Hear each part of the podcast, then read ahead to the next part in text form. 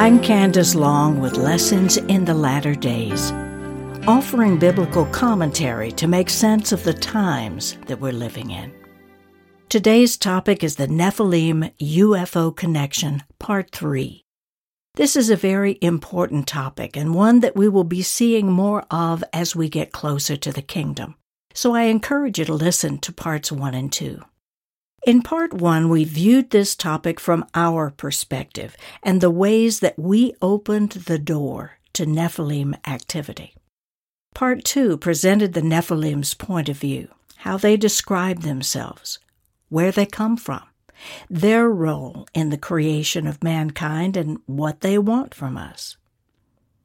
In today's episode, we'll look at this issue from God's perspective how he has dealt with these beings over the years, why he hasn't come in and stopped what they're doing.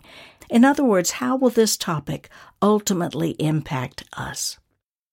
You may recall from an earlier episode that Eliezer ben Yehuda, considered to be the father of modern Hebrew, said on his deathbed in 1922 Before Messiah comes, the biggest subject on people's minds and hearts will be the Nephilim. In this episode, I want to try to answer three questions. Number one, what exactly are these UFOs referred to by our government as UAPs, or unidentified aerial phenomena? Number two, are they referenced in the Bible? And number three, why does God appear to be sitting back and doing nothing about them? Now, to set the stage here, I want to summarize four key takeaways from part two, which cited two sources our biblical record and the ancient writings by the Nephilim themselves. Takeaway number one we learned that three royal siblings, Enlil, his half brother Enki, and their sister Ninhursag, were assigned by their father Anu to come as gods from their planet Nibiru to rule over the planet Earth. Now, this took place thousands of years before Moses wrote the history of mankind as God revealed it to him. These three gods, with a little g, but they were called Elohim, were intimately involved with the creation and development of mankind. We learned, takeaway number two, that these gods were able to take off from earth into the heavens and roam the skies at will. Their saucer looking vehicles were what set them apart from earthlings. Takeaway three, we learned that two versions of human beings began multiplying on the earth those created by Enki's genetic engineering and manufacturing expertise, and the biblical lineage of Adam and Eve, who were created by Almighty God. And finally, number four, we learned that these gods used intermediaries to teach the humans the laws of the gods, and these lofty or illumined ones were given the power to enforce the will of the gods upon mankind. Let's examine the nature of these two races of humanity. Now, during the creation phase, the Nephilim made sure that they mixed the actual blood of a god along with clay to manufacture their primitive workers. Enki used genetic engineering through trial and error to bind into the genetic code of Homo erectus, or ape man, to bind the traits that Enki wanted in his version of mankind. He did not create man from nothing. Only the creator of the universe has the power to do that. But Enki, who is a, simply another name for Satan, is a master at theft and deception and claimed ownership of a race of beings whose origin was never his to claim. The Bible says that Satan left his first estate. In other words, he refused to remain in the position that God placed him to be a servant to mankind. Instead, he used his knowledge of the intricate workings of DNA and began manufacturing a race of beings who would carry his blood, be predisposed to worship him rather than Jehovah, and would manifest his nature. Jesus said a very interesting thing in Mark 13 in preparing his disciples for the end of days. He said, For in those days there will be such tribulation as has not been from the beginning of the creation which God created until now. Now, did you catch that? From the beginning of the creation which God created. This means there was another creation which God did not create, and that's what we're talking about. Jesus is clearly differentiating two races of humanity the one the Lord God created, and the one Satan stole and manufactured through genetic engineering and crossbreeding by lesser gods and humans.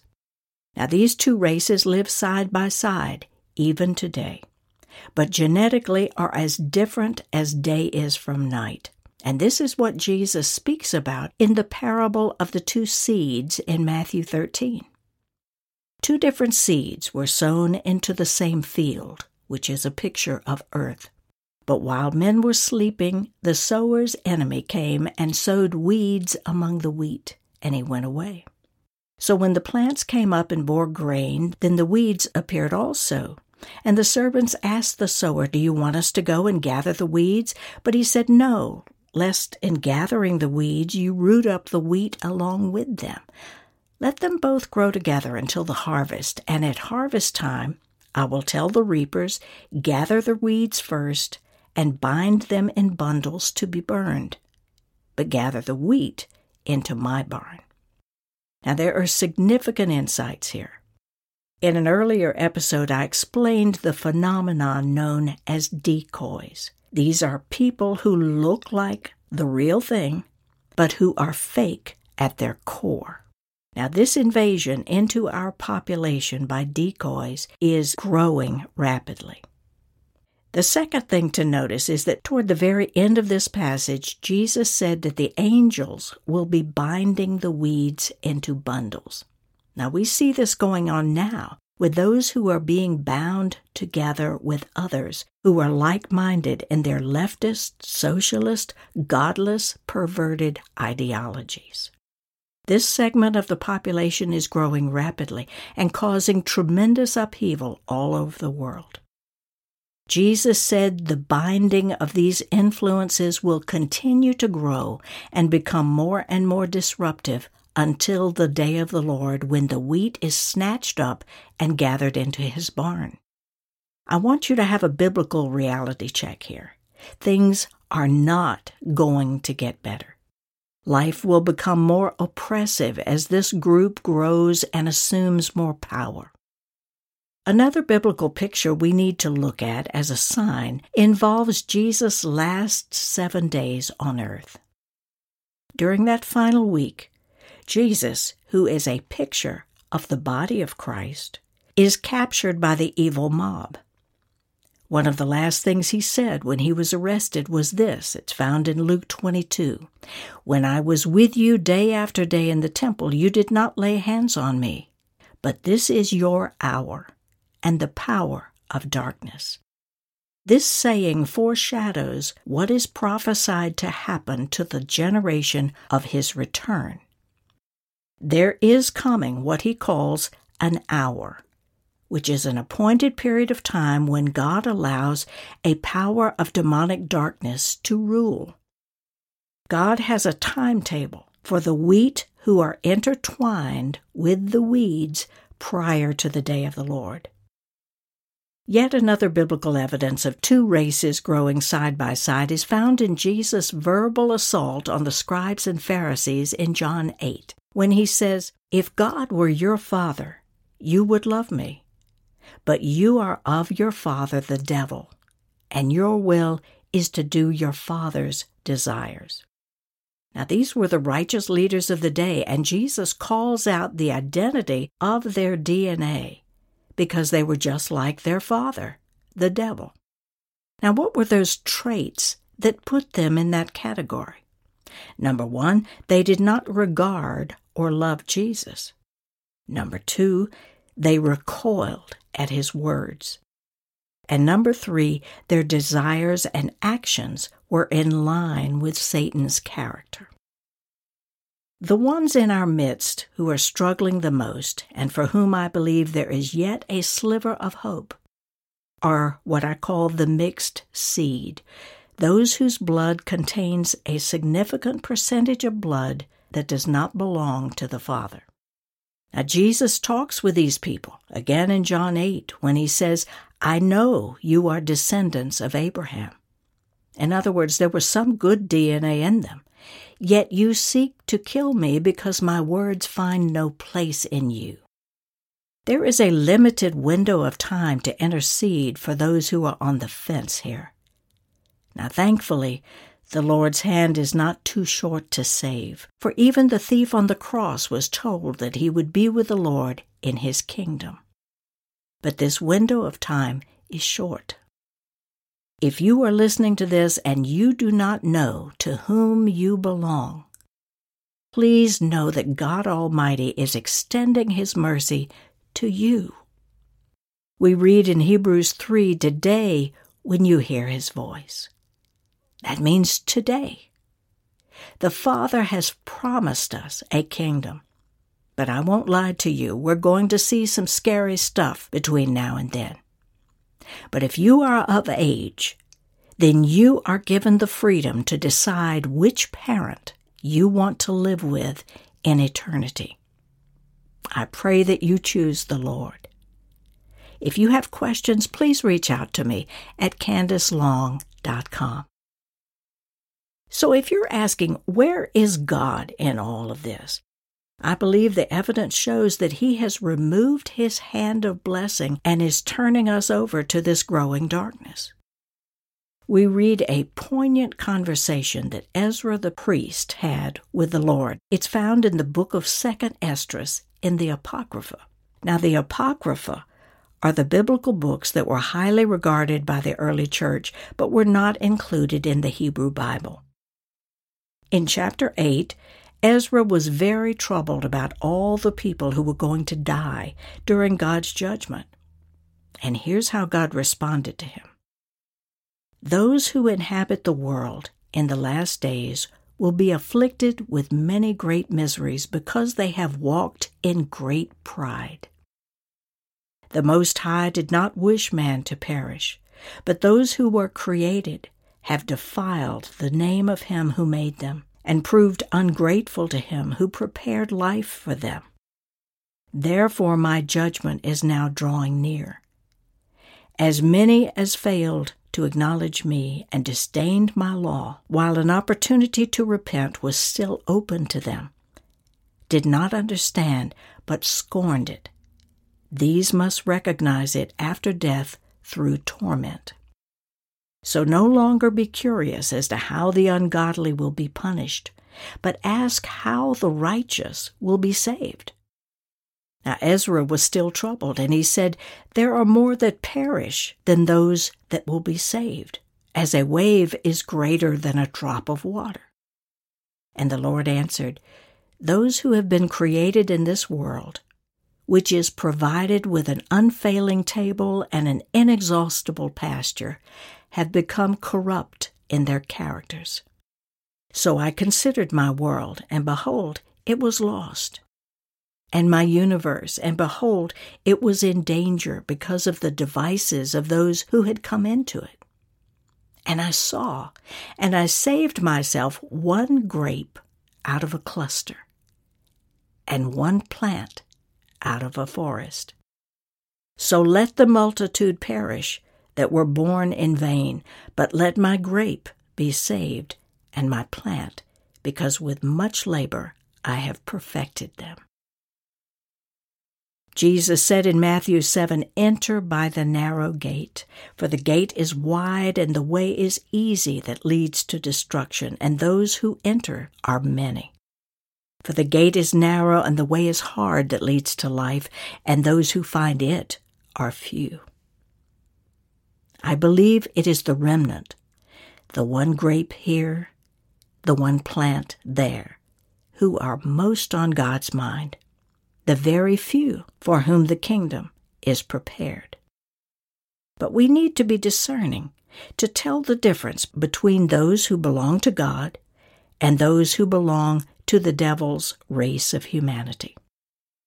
Let me review the six differentiators between God and Satan because it's their traits that show up in their offspring. Number one, God creates from nothing. Satan copies and steals. Number two, God cares about his creation. Satan uses his followers for his own ends. Number three, God shares his kingdom with his family. Satan instills in his underlings the compulsion to deceive, manipulate, and claw their way to power. Number four, God feels love and compassion for his children. Satan seeks to steal from, kill, and destroy those under his rule.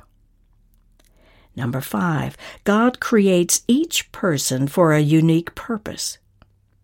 Satan abandoned the way that he was created and champions rebellion in others. And number six, God created sex to unite husband and wife and create godly families. Satan uses sex in lascivious ways to fulfill the lusts of the flesh and lure people away from following the Lord. Now, finally, let's talk about their flying machines. The first one we see is in 2 Kings, when the Lord came to take Elijah up to heaven. We read in chapter 2 A chariot of fire and horses of fire separated Elijah and Elisha, and Elijah went up by a whirlwind into heaven. The Hebrew word for chariot is rekeb, which is a vehicle a wagon to ride on or to place upon. This chariot was fiery, meaning flames spewed out of it, and it swept Elijah up and snatched the prophet up into the heavens in what was described as a whirlwind, like a tornado. It was an actual vehicle that defied all of our present laws of aerodynamics. We read how God took our seventh patriarch, Enoch, in the book of Jasher, which is mentioned in our scriptures. In chapter 3, Jasher writes, An angel of the Lord called unto Enoch from heaven and wished to bring him up to heaven to make him rule there over the sons of God. And as Enoch was teaching his people, they lifted their eyes, and Enoch ascended in a whirlwind with horses and chariots of fire. The next person who witnessed a flying machine from heaven is in the book of Ezekiel, only the vehicle that he saw was called the chariot of God. In chapter 1, the prophet Ezekiel describes this vehicle in detail using descriptive phrases such as a wheel within a wheel. Brightness shone all around it. Fire flashed forth continually. In the midst were four living creatures that stood upright as men, each having four faces and four wings, going straight forward without turning. In the middle were what looked like burning coals of fire, like torches moving to and fro, and four wheels with rims full of eyes. The sound of their wings was the sound of many waters, like thunder. Above them was a throne, with one seated on the throne in gleaming splendor. The glory of the Lord was so overwhelming, the prophet fell on his face and trembled. This is God's chariot, referred to many times throughout the Bible, such as Jehovah is carried upon the clouds, upon the wings of the cherubim. Behold, the Lord is riding on a swift cloud, and the idols of Egypt will tremble at his presence. Psalm 68 says, To him who rides in the heavens, the ancient heavens, the power is in the skies. Zechariah had a vision in chapter 6 where he saw four chariots come out from between two mountains a red horse, a black horse, a white one, and a grizzled one. That's four UAPs, unidentified aerial phenomena. They presented themselves before the Lord to patrol all over the earth. Now, the timetable of both Ezekiel's and Zechariah's visions seems significant, especially as to why we are seeing activity in the skies now. Ezekiel was given the assignment to pronounce the destruction of Jerusalem. His message was one of woe and mourning, saying that God is absolutely just in bringing all this upon them because of the wickedness of their actions toward God. But his was also a call to deep repentance, telling them of all that God has prepared for those who remain faithful to him. He saw the chariot of God six years before Jerusalem was destroyed. As to Zechariah's time frame when he saw the four wheels or chariots, it was in the year 520 BC in the month of Heshvan.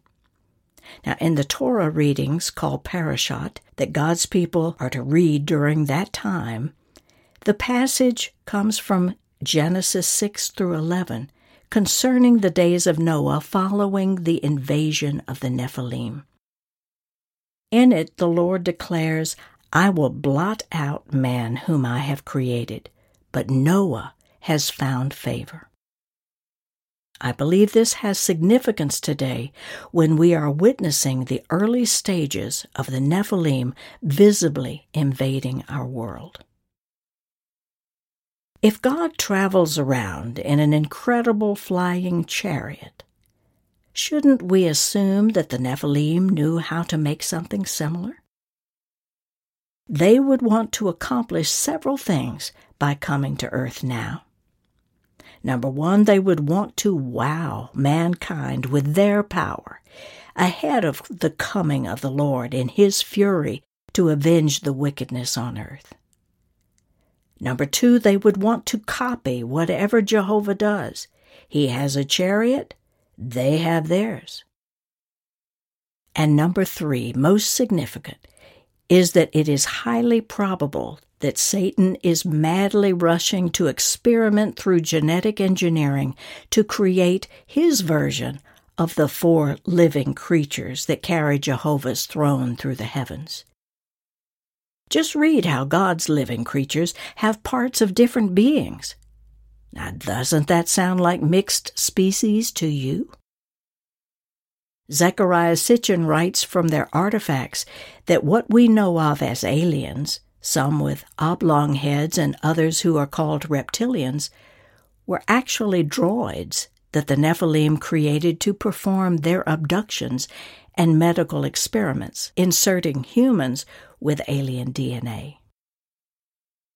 Because the Messiah is coming soon to remove his children from the earth, I wouldn't be surprised if he comes with the skies filled with heavenly chariots to retrieve us. So, wouldn't the enemy want to make an advance entrance with his vehicles in order to steal the Almighty's thunder, so to speak? They probably will even try to take credit for the removal of millions of people who suddenly disappear, saying they got in the way of advancing the New World Order and they will be heralded as heroes and deserving of worship. You'll find this episode on my podcast page under resources at candicelong.com. In closing, let me remind you of a promise in Deuteronomy 33. There is none like God who rides through the heavens to your help, and in his majesty through the skies. The eternal God is your dwelling place, and underneath are the everlasting arms. I'm Candice Long. I hope you join me again next time for lessons in the latter days. God bless.